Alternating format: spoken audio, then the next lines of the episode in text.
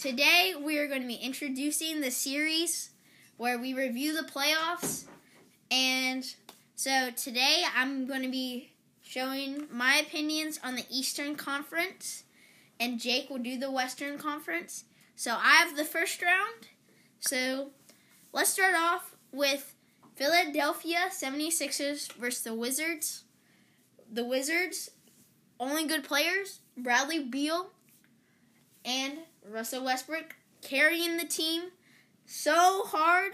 They are literally the only good players, and they they are literally just, you can't express how hard these Wizards were carried by this team. I mean, the seventy-sixers, number one team, and Russell Westbrook averaging a triple-double like he is, twenty-two points, eleven rebounds, and eleven assists, forty-three percent from the field, which is his season stat, which is good, as he does average a triple-double.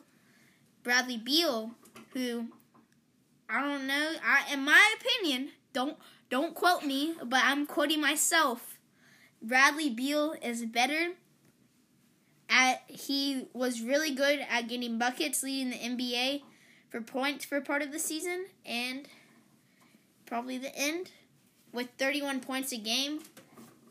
And now let's talk about the Sixers. Sixers, they need to step up more in the playoffs. This should have been an easy sweep, but they lost a game, and then they lose in the second round, game one. They need to play like the number one seed. Now let's get to the best series out of all, the Atlanta Hawks versus the Knicks.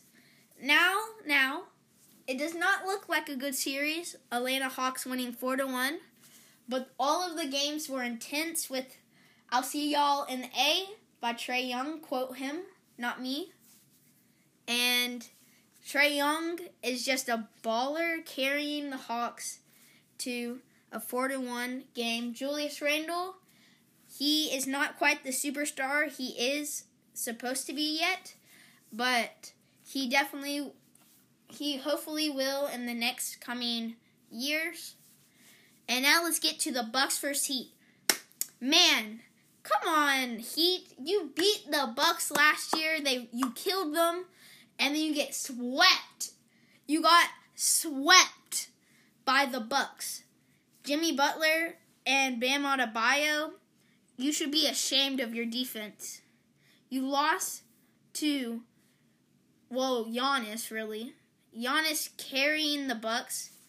I mean, Giannis did play good in the regular season with twenty-eight points per game, and he's going to have a hard time in the second round versus the Nets after they're already down.